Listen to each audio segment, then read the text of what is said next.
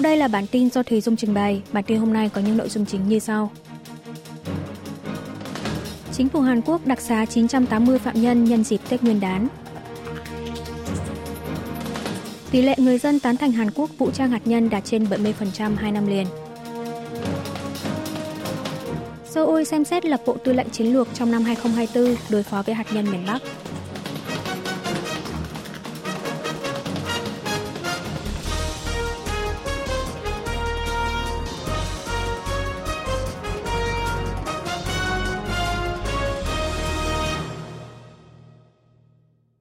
Chính phủ Hàn Quốc đặc xá 980 phạm nhân nhân dịp Tết Nguyên đán. Chính phủ Hàn Quốc ngày 6 tháng 2 đã công bố danh sách đặc xá 980 phạm nhân nhân dịp Tết Nguyên đán Giáp Thìn 2024. Trong số này có 24 người là chính khách hoặc cựu công chức cấp cao, gồm cựu Bộ trưởng Quốc phòng Kim Quan Jin. Ông Kim từng bị tòa án cấp cao Seoul tuyên án 2 năm tù giam vào tháng 8 năm ngoái trong vụ thao túng bình luận chính trị trên mạng dưới thời chính phủ cựu Tổng thống Lee Myung-bắc. Ngoài ra, cựu tránh văn phòng Tổng thống Kim Ki-chun, người bị tuyên án giam trong vụ bản danh sách đen giới văn hóa dưới thời chính phủ cựu Tổng thống Park Geun-hye, cũng nằm trong danh sách đặc xá lần này. Cùng với các chính khách khác như cựu nghị sĩ Kim Sung-hee của phe cầm quyền, cựu nghị sĩ Sim Ki-chun và Park Ki-chun của đảng đối lập, một số cựu lãnh đạo đài MBC và năm doanh nhân. Bên cạnh đó còn có 33 người thuộc các doanh nghiệp vừa và nhỏ và tiểu thương, đóng vai trò trụ cột trong kinh tế dân sinh và 160 người lao động là tài xế được xét ân xá. Chính phủ giải thích đợt ân xá lần này bao gồm cả các cựu công chức cấp cao và chính khách phe cầm quyền và đối lập, là cơ hội để xoa dịu những mâu thuẫn chính trị, đoàn kết toàn dân. Lệnh ân xá sẽ được thực thi từ ngày 7 tháng 2. Hơn 90% người tị nạn Bắc Triều Tiên không thể duy trì cuộc sống nếu không buôn bán ở chợ. Bộ Thống nhất Hàn Quốc ngày 6 tháng 2 lần đầu công bố báo cáo nhận thức về tình hình kinh tế xã hội Bắc Triều Tiên. Báo cáo này được dựa trên kết quả điều tra trong vòng 10 năm từ năm 2013 đến năm 2022 đối với hơn 6.300 người tị nạn miền Bắc.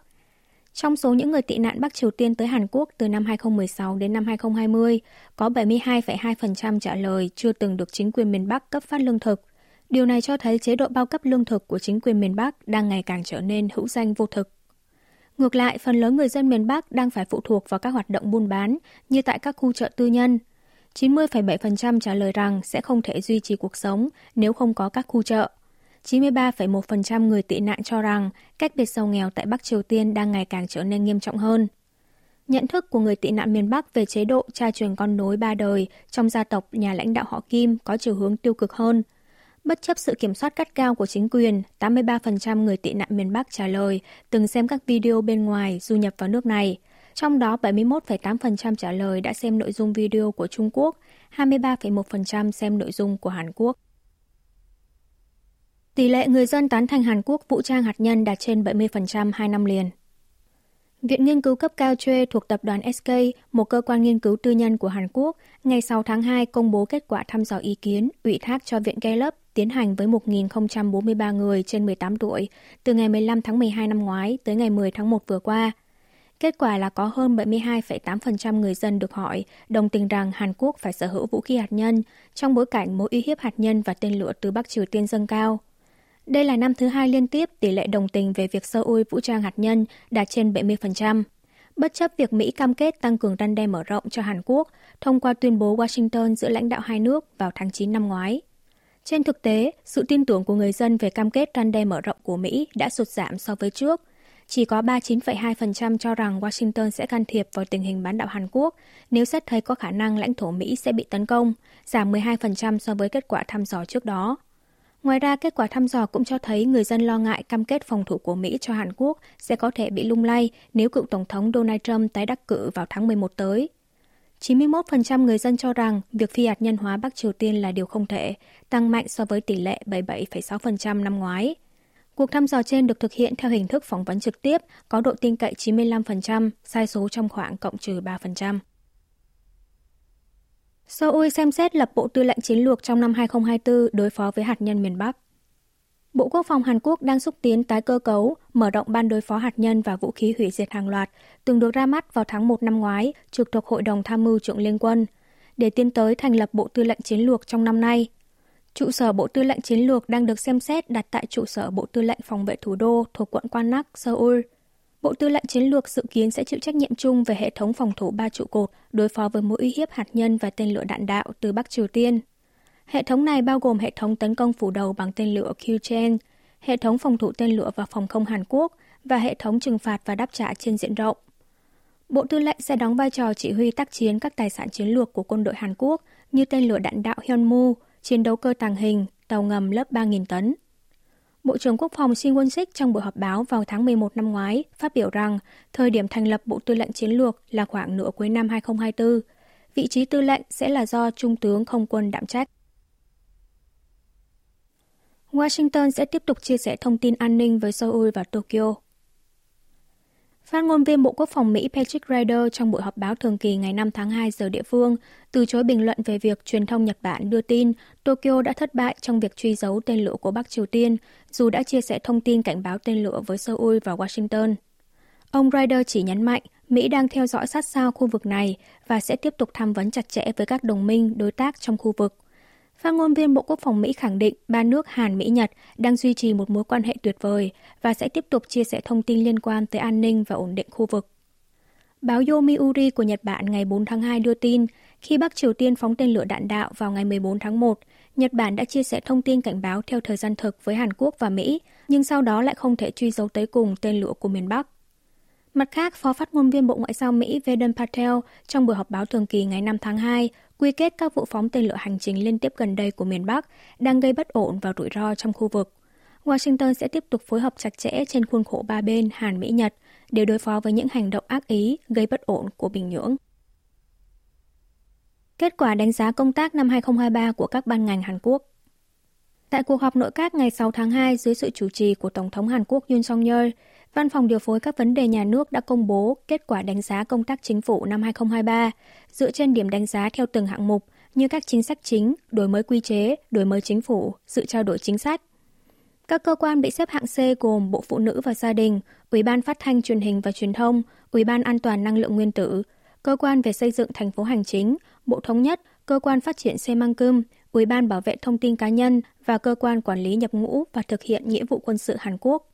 Một số cơ quan được xếp hạng A có Bộ Kế hoạch và Tài chính, Bộ Ngoại giao, Bộ Nông lâm Công nghiệp chăn nuôi và Thủy sản, Bộ Môi trường, Bộ Tuyển dụng và Lao động, Cơ quan Thuế Quốc gia, Cơ quan Hải quan, Cơ quan Cảnh sát biển.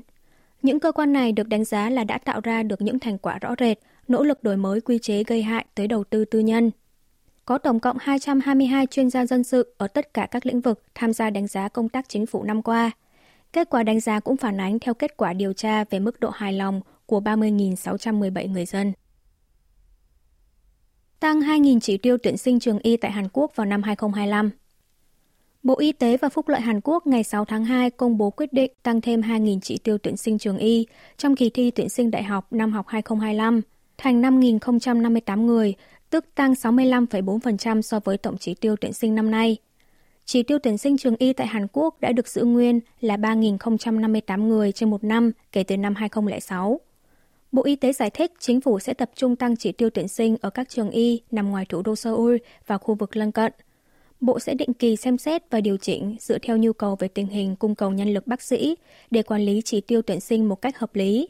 Số lượng bác sĩ lâm sàng tại Hàn Quốc năm 2021 là 2,6 bác sĩ trên 1.000 dân, thấp thứ hai trong số các nước thành viên Tổ chức Hợp tác và Phát triển Kinh tế OECD.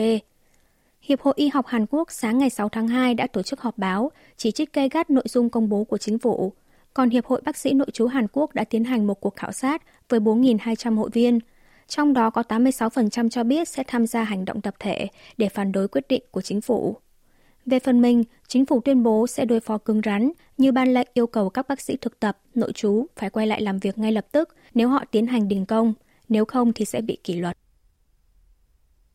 OECD hạ triển vọng tăng trưởng kinh tế năm 2024 của Hàn Quốc xuống 2,2%. Tổ chức Hợp tác và Phát triển Kinh tế OECD ngày 5 tháng 2 đã công bố báo cáo giữa kỳ về triển vọng kinh tế thế giới, trong đó hạ triển vọng kinh tế Hàn Quốc năm nay xuống còn 2,2% so với mức dự báo 2,3% trước đó, và giữ nguyên dự báo tăng trưởng kinh tế Hàn Quốc năm sau là 2,1%. Bộ Kế hoạch và Tài chính Hàn Quốc giải thích việc điều chỉnh mức dự báo này của OECD được hiểu là kết quả từ sự phản ánh triển vọng của chính phủ Hàn Quốc về phương hướng chính sách kinh tế năm 2024 Ngoài ra, OECD dự đoán tỷ lệ lạm phát của Hàn Quốc năm nay là 2,7%, tương tự như dự đoán đưa ra hồi tháng 11 năm ngoái, và tỷ lệ lạm phát trong năm sau sẽ là 2%. Mặt khác, Tổ chức Hợp tác và Phát triển Kinh tế dự đoán triển vọng kinh tế thế giới năm 2024 đạt 2,9%, tăng 0,2% so với mức dự báo trước đó. Xét theo quốc gia, tổ chức này nâng triển vọng tăng trưởng kinh tế của Mỹ từ 1,5% lên 2,2%, trong khi hạ 0,3% triển vọng tăng trưởng kinh tế năm nay của khu vực đồng euro xuống còn 0,6%. Tăng trưởng kinh tế Trung Quốc năm nay được dự đoán là 4,7% và Nhật Bản là 1%. OECD chỉ ra các yếu tố rủi ro cho nền kinh tế thế giới năm nay là rủi ro địa chính trị ở khu vực Trung Đông có thể khiến gánh nặng về nợ gia tăng trước khả năng xảy ra lạm phát và lãi suất cao. Khuyến nghị các nước thận trọng trong việc thực hiện các chính sách tiền tệ, đảm bảo nguồn lực tài chính và triển khai những nỗ lực về mặt cơ cấu như cải cách giáo dục. Quý vị và các bạn vừa nghe xong bản tin của Đài Phát thanh Quốc tế Hàn Quốc KBS World Radio. Kể từ ngày 29 tháng 1 năm 2024, chúng tôi phát lại chuyên mục Tiếng Hàn qua phim ảnh từng lên sóng năm 2016. Sau đây mời quý vị cùng lắng nghe.